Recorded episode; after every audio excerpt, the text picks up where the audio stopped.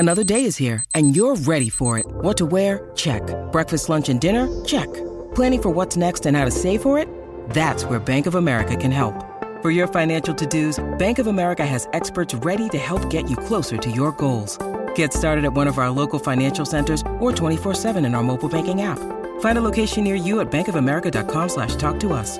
What would you like the power to do? Mobile banking requires downloading the app and is only available for select devices. Message and data rates may apply. Bank of America N A, member F D I C. Families have a lot going on. Let Ollie help manage the mental load with new cognitive health supplements for everyone four and up, like delicious Ollie Focus Pops or Ollie Mellow Pops for kids. And for parents, try three new Brainy Chews to help you focus, chill out, or get energized. Find these cognitive health buddies for the whole fam at ollie dot com. That's O L L Y dot com. These statements have not been evaluated by the Food and Drug Administration. This product is not intended to diagnose, treat, cure, or prevent any disease. When you need mealtime inspiration, it's worth shopping Kroger, where you'll find over thirty thousand mouthwatering choices that excite your inner foodie. And no matter what tasty choice you make, you'll enjoy our everyday low prices, plus extra ways to save, like digital coupons worth over six hundred dollars each week. You can also save up to one dollar off per gallon at the pump with fuel points. More savings and more inspiring flavors make shopping Kroger worth it every time. Kroger, fresh for everyone. Fuel restrictions apply. Welcome to the New Books Network. Hello and welcome back to another episode of the New Books in Japanese Studies channel on the New Books Network. I am Jingyi Li from the University of Arizona. It's been a while, but uh, joining us today is Doctor Jay Takeuchi from Indiana University. Jay is a scholar of Japanese sociolinguistics. Her new book, Language, Ideologies, and Second Language Speaker Legitimacy, Native Speaker Bias in Japan, was published earlier this year by Multilingual Matters. In this book, Jay examines the dilemmas faced by second language speakers of Japanese as a result of social bias.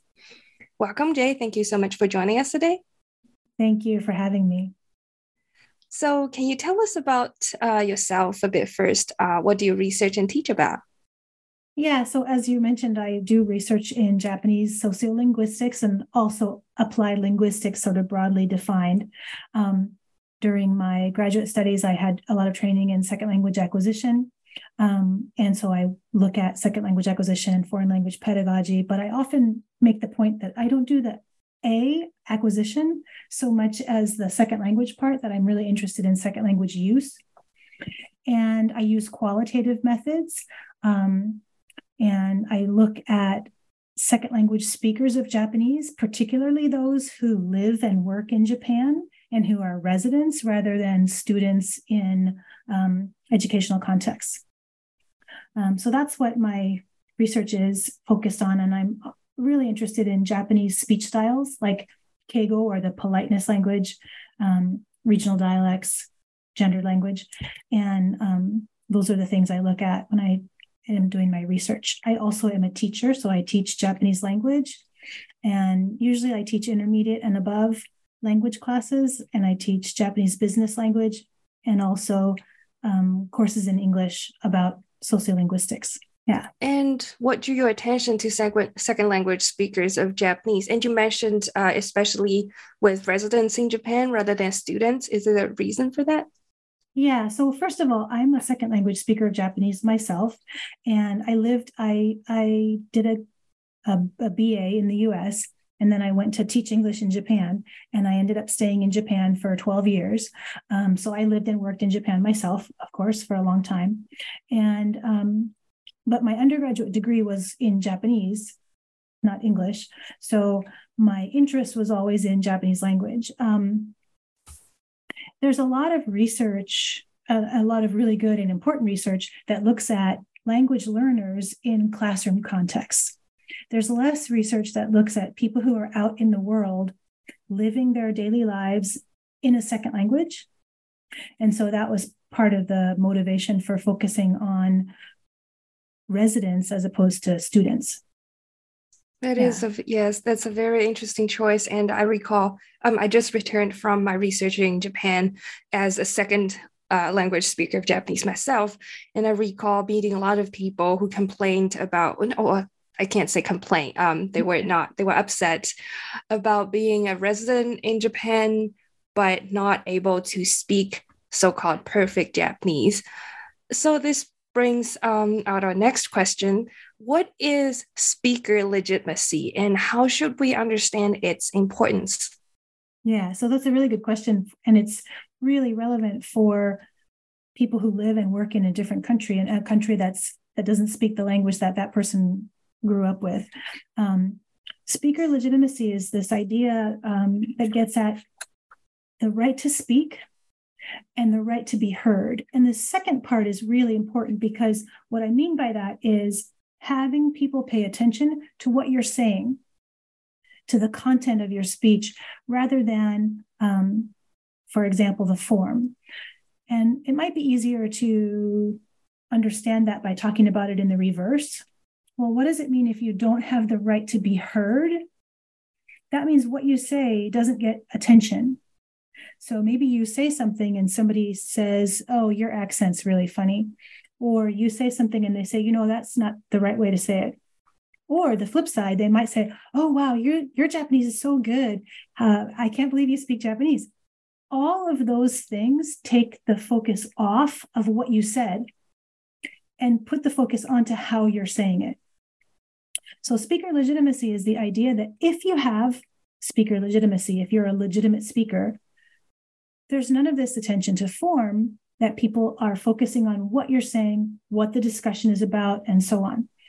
Um, so I think it's, a, I should mention that speaker legitimacy comes from the work of Bourdieu, and he does a lot of work on capital and social capital.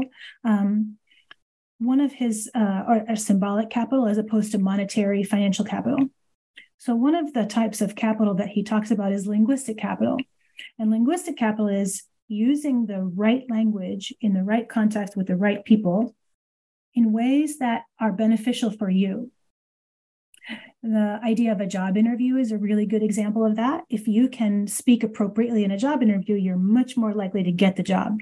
If you can't speak appropriately, maybe you don't have professional speech or you um, you don't know the jargon for the type of, of job you're applying for. All of those things make it less likely that you're going to get that job. So linguistic capital is tied into actual capital, financial resources. Legitimate language and legitimate speakerhood are a type of linguistic capital. Um, so that's the origin for this concept. And in Bourdieu's work, he's really talking about the ways that social class, socioeconomic status, and privilege limit who gets to be considered a legitimate speaker. Um, and so there's a lot of research about the ways that speaker legitimacy is unevenly, unequally distributed. What I want to say is everybody should have speaker legitimacy, and we should have speaker legitimacy as a sort of mutual regard. And so I think I've sort of taken it a step further than um, these other research, there's other forms of talking about it, but that, hopefully that um, is clear. Yeah, that is. And I'm sure we'll explore more to the answer as we go through the book. Um, so more specifically with uh, speaker legitimacy or um, the challenge that's posed on uh, second language speakers of Japanese, what are some of the common difficulties um, for, for Japanese learners beyond just grammar and vocabulary? Right. So any any foreign language or second language presents a challenge to the learner, especially in the beginning stages, as you say, with its grammar and vocabulary and, and getting the mechanics kind of in place. Japanese can be tricky, especially for speakers who come from English, but not just English, but um, because of the registers, so the politeness levels, um, which are generally in English, we just say keigo, which is Japanese politeness language. But being able to use the appropriate level of politeness is hard. And it's really hard in Japanese because we don't imitate or parrot the same register as, as the person who's speaking to us. So the person who speaks to us uses honorific language. When we respond, we often switch to humble language. And what that means is you don't get to use the same words that you just heard. And that's really hard for learners, because one of the ways that people who go to another country and learn the language of that country sort of on the ground, one of the ways people do that is by listening and repeating and being in context. I think that it's very hard to learn Japanese politeness without some kind of manual, a book, a dictionary, because, you know, when you want to say to go, there's the neutral polite form ikimasu, the casual form iku, the humble mairimasu, and the honorific irashaimasu, and then also the um, ukemi keigo ikaremasu, which is using a passive form to express honorific politeness. Well, you cannot pick that up just by being out in the world. And I think in a lot of languages, you can pick up a lot of those nuances just by being out in the world. So for Japanese, politeness is a particular challenge, because you do need a sort of guided um, introduction into the different levels the, uh, and all the concepts I just threw out. If anybody is listening who doesn't have any background in Japanese, whoa, what is, you know, honorific, humble, hang on. So that's um, a big challenge for learners. And it's hard to recreate in the classroom. So, you know, it's a it's almost a paradox, because I'm, I just said you can't learn it in context because you need some kind of dictionary, but you do need to be in context to understand how it works. So politeness is definitely at the top of the list of challenges for Japanese language learners, but we also have um, the range of, of casual speech, like how casual are you going to be? How, how do you, how do you speak with someone that you're trying to become friends with? And if you're using very honorific and humble language, it's kind of going to create a barrier. There are also local dialects and then gendered language, which I think we'll talk about more a little bit later. But um, each of these registers present a challenge for learners. And because of the tendency in, in Japan to think that Japanese is so hard that no foreigner can master it, any person who speaks Japanese as a second language and who's been to Japan has had the experience of somebody saying, oh my gosh, your Japanese is so good. This is a way of distracting the conversation from the topic at hand and switching it to how that person is speaking. If you're visiting Japan for a couple weeks, that's fun, maybe even. If you just finished um, a semester of studying Japanese and you're out in the town and people are complimenting your language skills, that's probably great. If you've been living in Japan for fifteen years and you go to the post office and you're trying to get something done and somebody wants to say, wow, your Japanese is really good, it gets to be a little frustrating. So those are, you know, I think that's a good example of the intersection between language skills and speaker legitimacy. Indeed. And from my own very brief experience of teaching Japanese outside of Japan, I found it difficult to recreate the environment for my students yeah. to, pra- to practice polite language, because you don't want to create that kind of hierarchy in your classroom. But then you know that for the yeah. students, they're going to have to be in that yeah. situation where they use very, very polite language with yeah. professors from Japan or their bosses from Japan. So that was quite a dilemma, even for the teachers. Yeah, yeah, definitely. Yeah. And um, from your study, how do you think different speakers, um, so native, I guess, I actually do not know if it's an accurate term to say native speakers, but how do different speakers of Japanese view the role of polite language for second language speakers? Yeah, that's a great question. Before I get into that, I could just say a little bit about the word native. It's tricky because in, in applied linguistics, there's a lot of writing about the problem with that term. And, and I, I agree with it. What does it mean to be a, to be a native speaker? Who counts as a native speaker? Um, and it's, we'll talk about this more because it comes up throughout the book, but I usually say L one or first language speaker and L two or second language speaker. But at the same time, I recognize that just using the word native speaker is a sort of a shorthand and it's quite convenient. So it's it's tricky to navigate those those issues. But to the question about polite language, um, and it, it's helpful to talk about first language and second language speakers or native speakers and non-native speakers in terms of who grew up in Japan, who grew up attending Japanese language schools in Japan who grew up in an English language environment. And I think these groups of people have different ideas about politeness language. But if you ask Japanese learners or second language speakers, you get kind of a range of opinions from people who say learners must master polite language. You have to master Japanese keigo, um, to people who say, no, you don't need it. You don't need to use it at all. And if you ask Japanese people who grew up speaking Japanese in Japan, so if you ask first language speakers, you may get a, a similar range, but different reasons behind those answers for whether learners need to learn polite language or don't need to learn it or use it. Um, one argument is that adult Japanese workers are expected to use keigo to, to some extent, of course, depending on what kind of work they do. And if you as a non-native or a non-Japanese person want to live and work in Japan, then you should hold yourself to a similar standard. If you're using Japanese in the workplace, you should be able to use appropriate Japanese politeness that is um, aligned with workplace language norms. Um, when, and I've interviewed research participants, for example, who say that you're foreign, you're never going to be Japanese, you don't need to use polite Japanese. And I think this is This gets this is really gets to the heart of the question. What does it mean to use Japanese language? And can we, should we, is it even possible to separate Japanese-ness from Japanese language? I think it's a mistake to say that if you're not Japanese, you don't need to use Japanese to the fullest extent. Um, so that's part of my bias as a researcher. I think language exists out in the world and it doesn't belong to one set of people just because of their citizenship or ethnicity.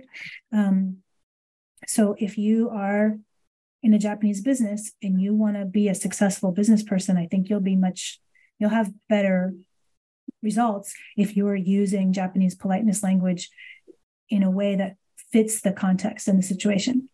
So um, for the Japanese research participants who speak Japanese as their first language, people would sometimes say, yeah, it's helpful if you're, if you work in Japan, you should speak Japanese politeness language.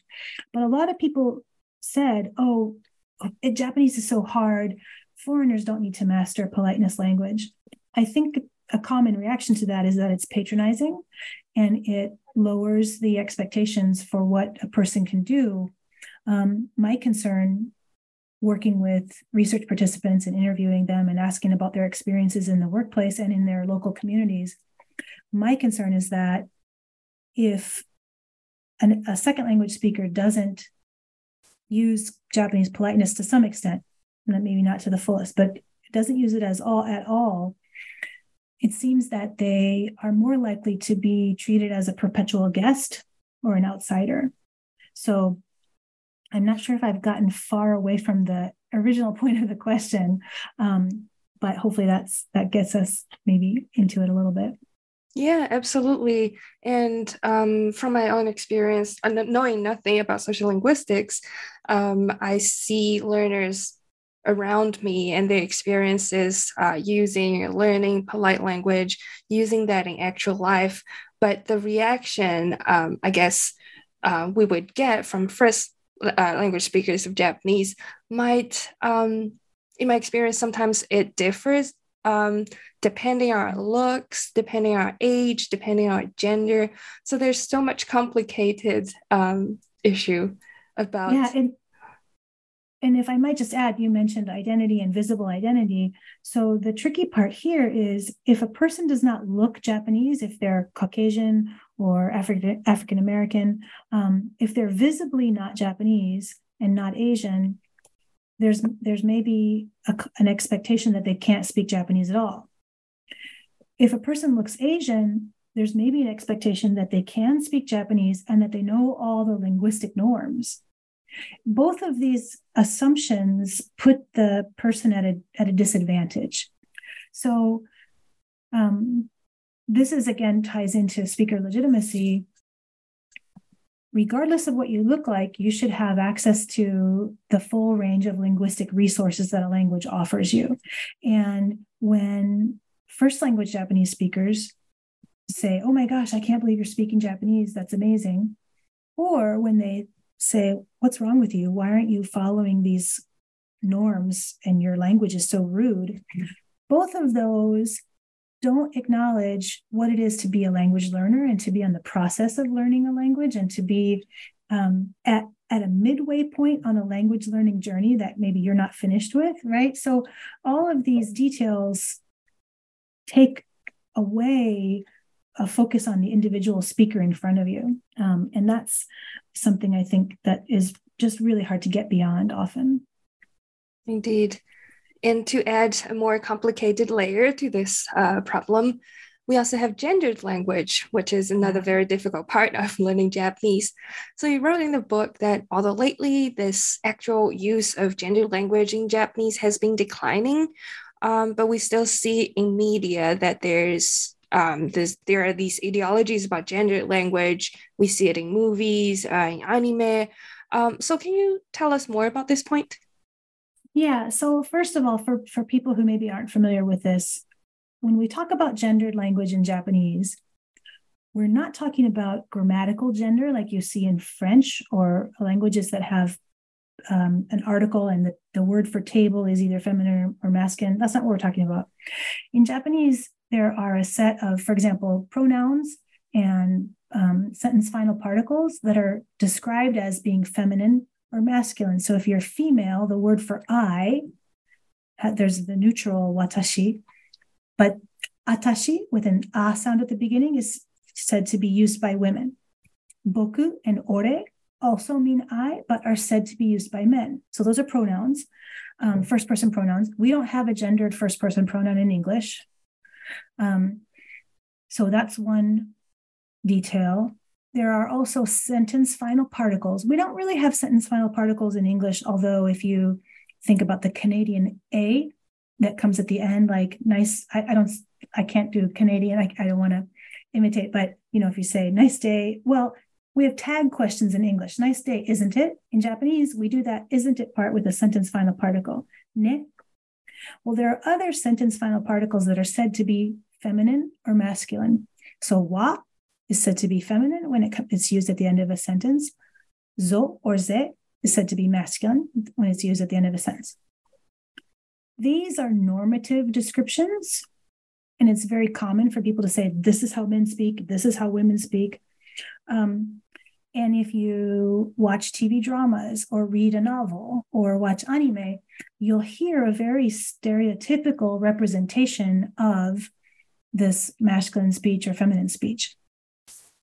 So, um, it, and if you're learning Japanese as a learner, but you want to watch anime or you want to read, knowing those details is very important for two reasons. One, it's common in Japanese novels, for example, to not say who is speaking. But because of those markers of gender, you can tell, oh, this is the character, the male character is speaking because they said boku, the word for I, that's masculine. Um, so if you're learning Japanese and you don't know those details, you miss a lot of richness in literature and in anime in terms of the um, crafting of characters. So boku versus ore has a different character to it. Um, So these gendered differences are, quote unquote, alive and well in Japanese media and literature and, and those kinds of products. The tricky part is it can give the false impression that this is, in fact, how people speak. And there's this normative take that if you don't, or this sense or fear, especially for learners, that if you don't use those markers correctly, then there's something wrong with you, or you'll give an an inaccurate or inappropriate impression of yourself. The problem is that research on language use that looks at how actual people speak in actual situations finds that these normative depictions don't hold up in real use situations. There's a lot more variety. Um, there are lots of ways of conveying feminine femininity or masculinity without using these gendered linguistic markers. And so um, the idea that Japanese has women's language and men's language, which is often shared in all kinds of writing and so on, um, that idea is not an accurate depiction of how real people speak in real world situations. Um, so, but it's tricky when you see there's a textbook um, that has a unit on language use and, and register, and it says if you if you're if you're a learner and you and you use your female but you use the masculine form, or you're male and you use the feminine form, it's going to be a problem. And Japanese people, this is what the textbook says, it's going to be a problem, and Japanese people will look at you funny or react funny. So those kinds of approaches to instruction reinforce these norms, um, which we know are not how normal, I shouldn't say normal, how people speak in real world situations, not in scripted speech, T V dialogues, et cetera. The other thing is that attention to diversity is increasing in Japan as well, and members of the L G B T Q community are using language in ways that align with their identities and maybe um, break so-called rules about how men or women are supposed to speak. So for learners, um, it's very important to learn about gendered language, but it's also very important for instructors to be careful about how they do that. Um, one of the things I found in my book was that many people had a lot of anxiety about how they sounded, and they were, their fears about gender language and, and sounding inappropriately gendered um, impacted how they could speak. And um, I think that's because of this tendency for instructors to say, well, if you don't say it the right way, it's going to sound funny, or Japanese people are going to look at you funny, right? And that makes people afraid. So that was um, one thing I, that was more of a concern than I expected. Um, Yeah. Yeah, that is a great point. And uh, I would really look forward to seeing textbooks or uh, teaching um, materials catching up with the what what the, the real life out there would be. Yeah. Yeah. And it's not that difficult to do. So, for example, if you're teaching that textbook that I mentioned that that specifically says, don't do this, it's very easy to talk about that in class and then pull out some recent media clips of speakers who um, break those rules. Um, there's a new, I, well, I don't know how new she is. There's a woman who's sort of like a singer, songwriter, and a talent whose name is Ano. People call her Ano-chan. And she uses boku, which is the masculine first person pronoun. And um, you can get a, you know, or she uses it in her song as her songs, as well as in um, when she sh- appears on T V shows. You could pull a little clip from that and show, here's this person and look at their language use. Does this line up with what we see in the textbook? Well, no, it doesn't. Well, let's talk about that. So it's not difficult if you take just one extra step. Indeed, yeah. That's a great point. Yeah. Now, the third main aspect uh, you discuss in the book is the use of dialect by second language speakers. Um, when learning Japanese outside of Japan, we're often taught the standard language, which is technically supposedly from the Tokyo area. Uh, but from your study, how do second language speakers think about Japanese dialects? And um, I'm more interested in how do uh, native speakers think about second language speakers who use dialects? Yeah, so this is such a great question, and it's tightly connected to the book. But the the participants in my book uh, lived in a, a sort of a limited range of locations in Japan. Um, for the dialect regions, I have Ehime, which is in Shikoku, and some speakers in the Kansai area. Then I have speakers in Chiba, Tokyo. Um, and in the future, let me just say, before I get into some of the details, I'd really hope, I'm hoping to do additional research in other areas to get the a bigger range, because it's easy to talk about Japanese dialect in the singular and to kind of use that as a counterpart to standard Japanese. But actually, it's more correct to say Japanese dialects with an S, because there are a whole bunch of dialects across Japan. So having that as my preface, I want to say that the people that I interviewed shared a range of views, but I suspect if I went to a completely different region, um, especially maybe in the northern part of Japan or in the southern part of Kyushu, very far away from the places that I've gathered data, I think I would get views and comments that I that were quite different from the ones I've encountered so far.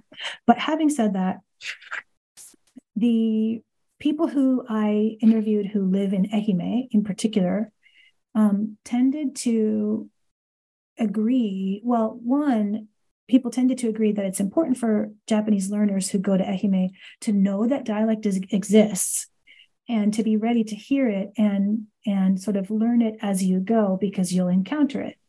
Whether or not a, a non-native Japanese person, a non-native speaker of Japanese should use dialect, that question, there's a lot more variety in how people answered that question. Um, certainly, you, you're, you're not going to go wrong if you speak standard Japanese, right? Um, and, and I would never say, well, it's not important to learn standard Japanese. But it does help to understand what dialects are, what it means for a dialect form to be different from the standard form. And if you're at the intermediate level or above in Japanese, I think a little bit of that kind of preparatory knowledge actually goes a long way. Um, so understanding how dialects vary in terms of linguistic forms helps you to be flexible so that when you encounter a new form, you can figure out, you know, is it a new word that you don't know? Is it a word that you know, but in a dialect form, and so on? Um, One of the things I think that helps for learners is to break down dialect differences into three um, pat- patterns or categories. One is phono- like a phonological category. The other would be morphological, and then lexical. And you can talk about phonological differences, morphological differences, and lexical differences. And if anybody's listening and they're like, what is phonology? What's morphology? Phono is the sound. So phonology is something that has to do with a sound. It could be pronunciation. It could be the accent, the up and down of speech. Morphology has to do with how words are put together. So you could think about that of, as grammar. And then lexical refers to words and units of meaning. So um, phonological dialectal differences is the vowel different. We have that in English. And of course, now that I said that out loud, I cannot think of an example. But, um, well, the pronunciation of the letter A, if you're speaking British English versus American English, Southern U S A versus Northwestern, Northeastern, et cetera, you'll get a different vowel sound. Japanese dialects have the same types of differences. Shall I give an example? Yeah. So the area that I collected data, um, the word to use is tsukau in, in Japanese. And then the past tense, tsukatta, is the um, standard Japanese past tense, tsukau, tsukatta. In Ehime, that the vowel in the middle of that word gets elongated. And so instead of saying tsukatta, it sounds like skota. So if you didn't know that that was a possibility, it would sound like a different word to you. But if you are paying attention and you know that you could have this vowel lengthening or pros- prosodic uh, up-down accent change, then you can catch that and think, oh, this is the dialect of the region I'm in. And um, it doesn't take too long to start picking up those patterns if you're in one area, right? So that's an example of a phonological difference. Other examples are all the um, like pitch, pitch accents. Is, is it rising intonation or falling intonation? And again, those differ from one region to another. Um, what I always think is more fun to talk about is the morphological differences, the way that verbs are conjugated, for example. So um, the word to listen, kiku, um, when you conjugate that into the present progressive tense, kiteiru, kiteiru, that we call that the te form, right? Well, in the d- dialects of Ehime, instead of saying kiteru, we say kikiyoru, and it, you lose the te. So when we teach learners, we talk about learning present progressive, let's learn the te form, but you lose that te sound in Ehime. So Kiki-yoru is a, an example of this morphological difference. Once you once you recognize that, then you hear um, to do is yaru, um, yaru, yatteru is the standard form. Well, the the present progressive of yaru, to do, is yarioru. And if you go back to kiki-yoru, you, you start to hear the pattern. So if you know that that's a way that dialects can differ from the standard, it's easy to start finding the pattern. Um, there's a whole lot of examples of lexical differences. I think those are the ones that are maybe a little bit more famous. Um, words that are used in the dialect that don't exist in the standard, or words that are used in standard and dialect but have a different connotation or a completely different meaning. So those are, um, that's just a very short introduction to the ways that dialects can differ from the standard. So to get back to your question, what do people think about these differences? Um, If you live in a dialect using region, being able to understand those differences so you know what people are saying is very important. Um, whether or not people think that quote unquote foreigners should use dialect is a separate question.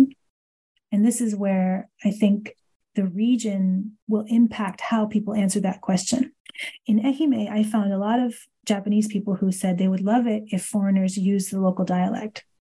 They would think it was a sign that the person was interested in getting to know Ehime, or they would make them feel close to this to the person because they're using the local language. Um, I wonder if the reason, I, I, I would say that's a very positive take. I wonder if the reason for that positive take has to do with the fact that Ehime dialect is not highly stigmatized and was not as stigmatized historically as some of the other dialects in Japan. So the northern regions, the Tohoku region, for example, is famous as having been very stigmatized um, for its dialect. And I have not done data collection in the Tohoku regions, but my guess, if I were to put forth a hypothesis and then go and test it, it would be that people will be less positive about foreigners using the local dialect if the dialect had that history of heavy stigmatization. Um, so hopefully that answers some of your question.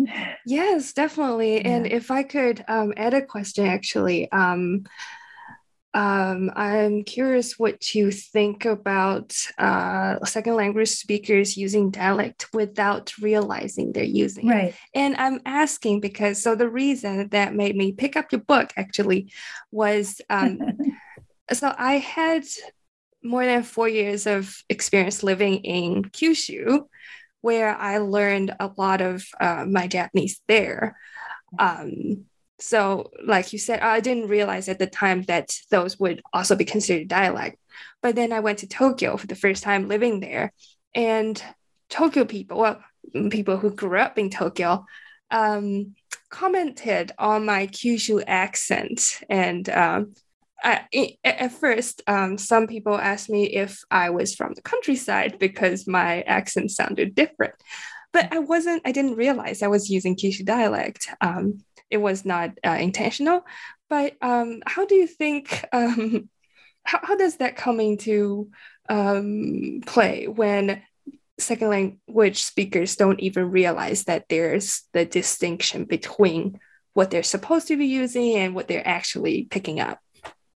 Yeah, so there's two pieces to this. One is that, I mean, it's a really good example of learning a language in context, and, and it shows how we learn languages. We learn languages by speaking with other people, and we tend to pick up the linguistic details that other people use when they speak. So if, if there's a, a pitch accent difference or an accent or a vowel difference, the learner is going to be most likely to use what they hear in use around them.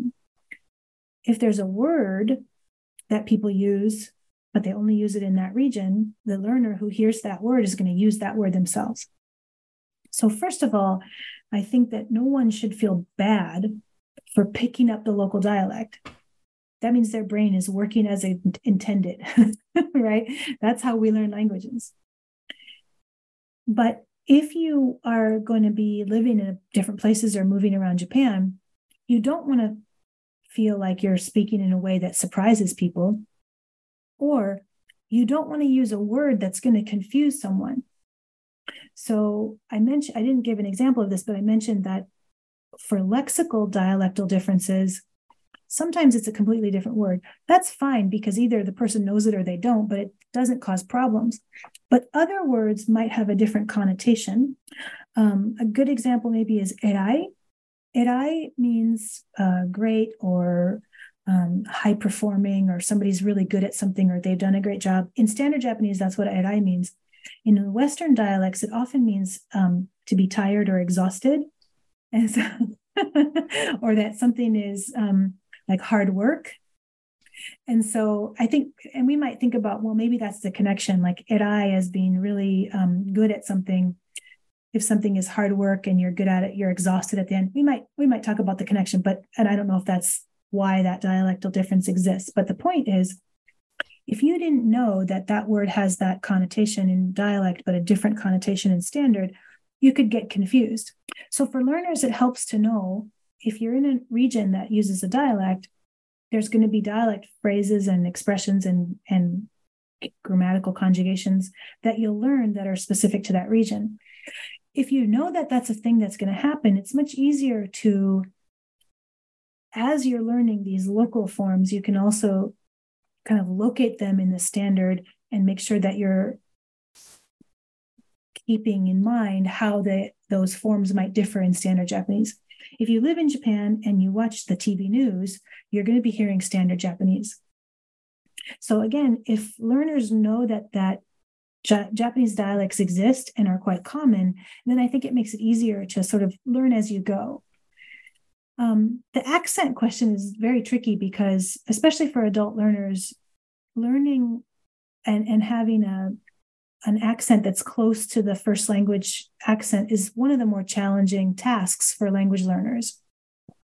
So if you're in a, if you're in a dialect using region with a particular accent, it's very difficult to, to not learn that accent or to learn that accent while understanding what the standard accent is, because adult learners just, that's just a big challenge for them.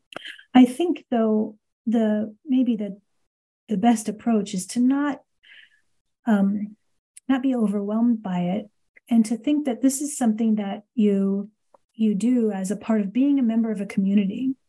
Um, and if we think about the fact that linguistic diversity, language variation is the standard, that, um, you know, the expression, the only constant is change.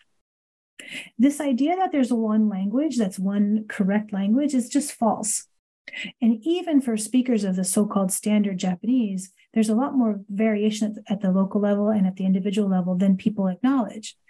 So if, if there was more recognition of the fact that linguistic diversity is the most common feature of language, then having these differences of, of accent, for example, would be less, I think, um, troublesome for, for learners. I, I hope that when uh, learners of Japanese are in Japan, they can see this as an opportunity rather than a challenge, that they have the opportunity to learn more about Japanese language and to learn Japanese linguistic variation. Yes, I'm absolutely proud of my Kyushu accents, and I don't intend to uh, change it to a fancy Tokyo accent. But uh, this leads That's us great. back to when we began about native speaker bias. Yeah. And I want to end with a m- more broader question. So um, I suppose now we can talk about what is native speaker bias and how does it pose um, difficulties for Japanese learners? But more importantly, what can language instructors or uh, language programs do to help learners um, understand this kind of bias and overcome the difficulties uh, brought by this bias? Right, thank you. That's a great question. So I'm gonna put the question of language teachers off to the end and start with, first of all, what is native speaker bias? And then we'll talk about how it impacts second language speakers of Japanese in Japan. I use the term native speaker bias in general as, as the way that I explain this idea. There's a lot of research that uses the term native speakerism. And then there's also uh, some researchers who use the term the native speaker concept. The native speaker concept as a term, I would say, is the most neutral term, because it's just the idea that there is this thing that's a native speaker. And what do we mean when we use that term? What's the idea behind it? Native speakerism and native speaker bias get at the idea that this I, that this concept of native speaker is problematic. So I think native speakerism and native speaker bias are closely aligned. I like to use the word native speaker bias because I find that the idea of the native speaker functions as a bias that impacts both um, native speakers and non-native speakers in a variety of ways. Um, so what is native speaker bias? I think the starting point is that the idea of native speaker bias is a critique of the tendency to put native speakers at the center and to say that the native speaker is the standard for language use. The native speaker is the standard for language assessment.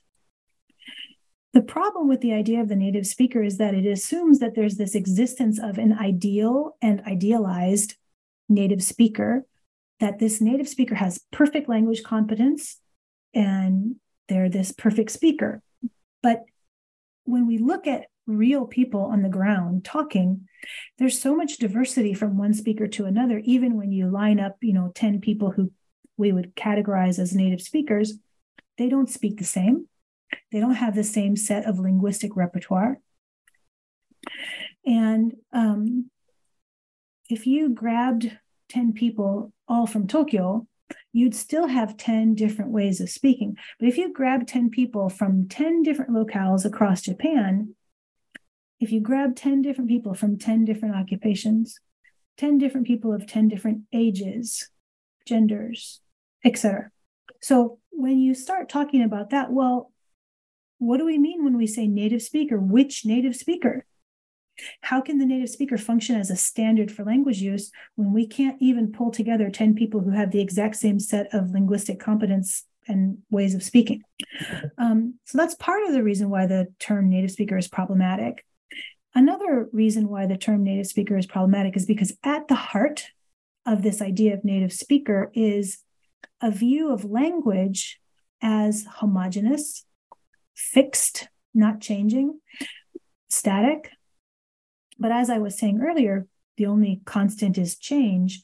The only constant about language is that they change. There's language variation and linguistic diversity at all levels and across all speakers. speakers. So the idea of native speaker is that there's this one speaker who speaks this one language, but in reality, neither of those things exist. Another problem with this idea of native speaker is that it suggests that there's a correct way to speak and an incorrect way to speak, an appropriate way to speak and an inappropriate way to speak. That becomes quite prescriptive. And so the bias is that if you're not a native speaker and then what you're saying isn't correct or appropriate, that that's somehow bad or less, less than. Um, uh, there's a famous expression in, in second language acquisition that's that's the deficient communicator. And so when the native speaker is posited as this ideal speaker, the non-native speaker is the deficient communicator. And that comes from the work of um, Firth and Wagner, um, which is now, you know, twenty plus years old, but still a problem um, for speakers on the ground. Um, One other thing I want to mention ab- about why the idea of native speaker is problematic is that it also takes identity, including race, nationality, ethnicity, and language competence, and smooshes them together. And the idea is if you are a Japanese person, for example, you speak Japanese. If you're not a Japanese person, then what you're speaking is not Japanese. And that's why native speaker ideas become a bias that impacts actual speakers. Um, with regard to Japanese second language speakers in Japan, one of the problems that they encounter because of native speaker bias is that they're always sort of vulnerable to having their language use critiqued or assessed by Japanese speakers. Um, I had one of my participants in the, who I write about in the book said that she really liked Japanese dialect, but she didn't want to use it very often because if she did, people made a fuss about it. And she said, if you're Japanese and you use Japanese dialect, that's just how you talk.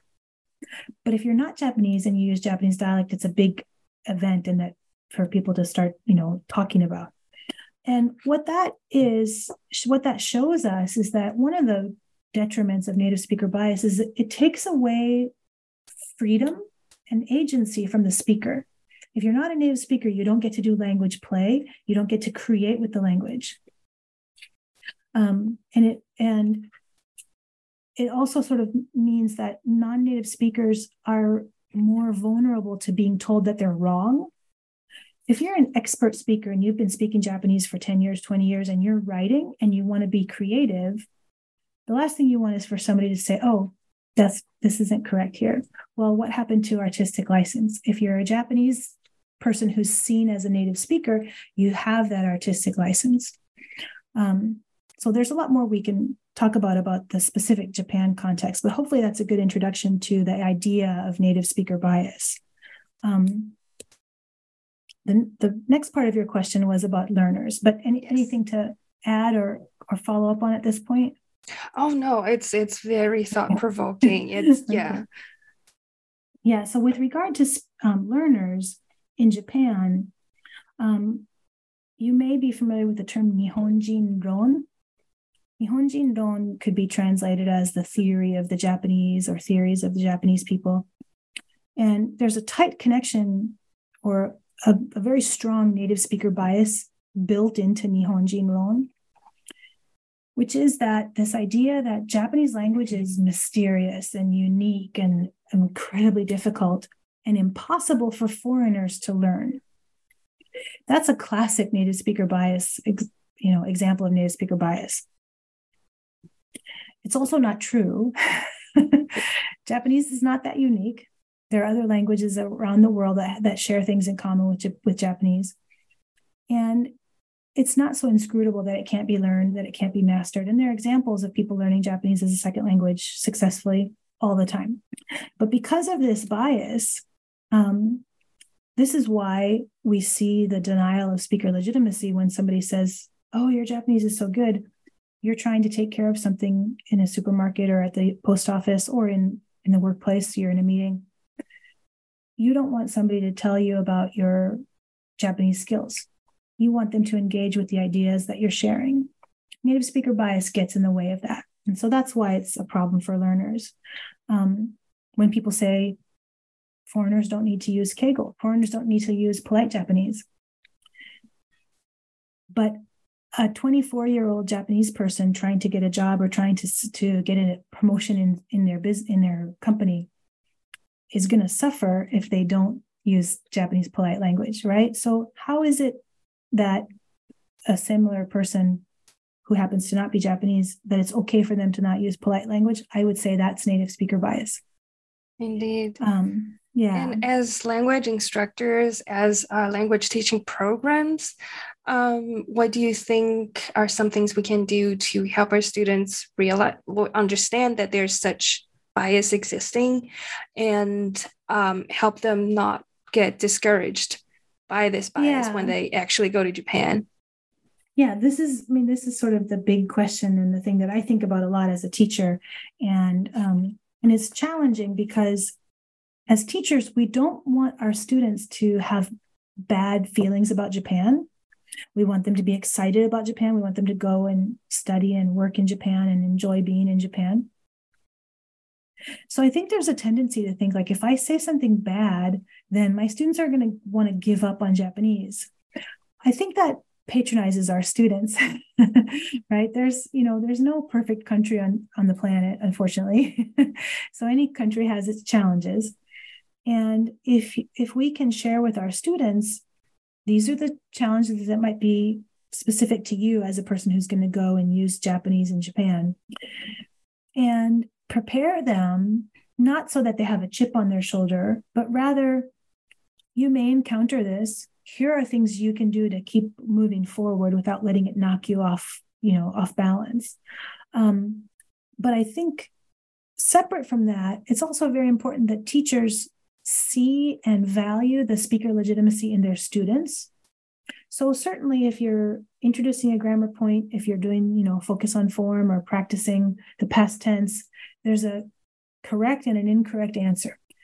But that's not all we do in language classes.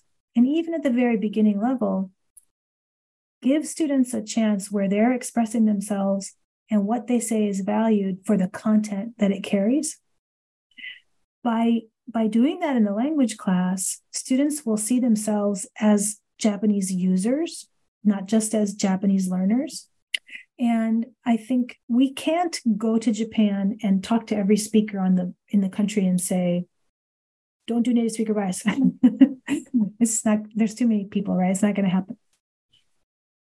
But we can prepare our students to expect to be language users by valuing our students.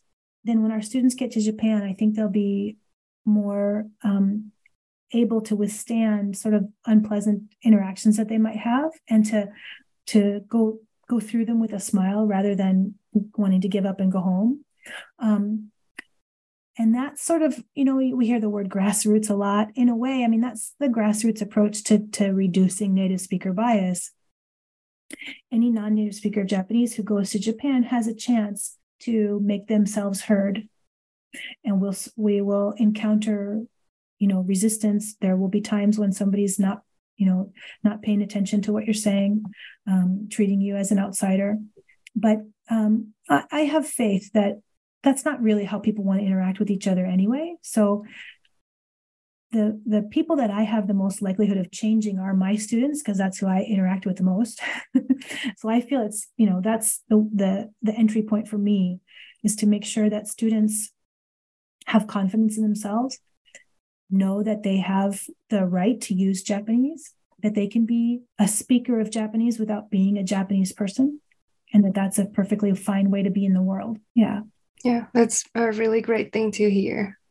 Thank you for saying that. And thank you for your time um, with us today yeah. on this channel. Yeah, thank you so much. It's, I have to say, I have to add, it's one of the most interesting uh, social linguistics books I've read. Wow. Thank you. That's great to hear. Yes. And I hope our listeners would want to learn more uh, about language and linguistics after hearing this episode. Make sure to check out this uh, new book, Language Ideologies and Second Language Speaker Legitimacy, Native, Native Speaker Bias in Japan, by Doctor Jay Takeuchi. This book is currently available in hardback and ebook. This is Jingyi Li from New Books in Japanese Studies. Stay tuned for our next episode.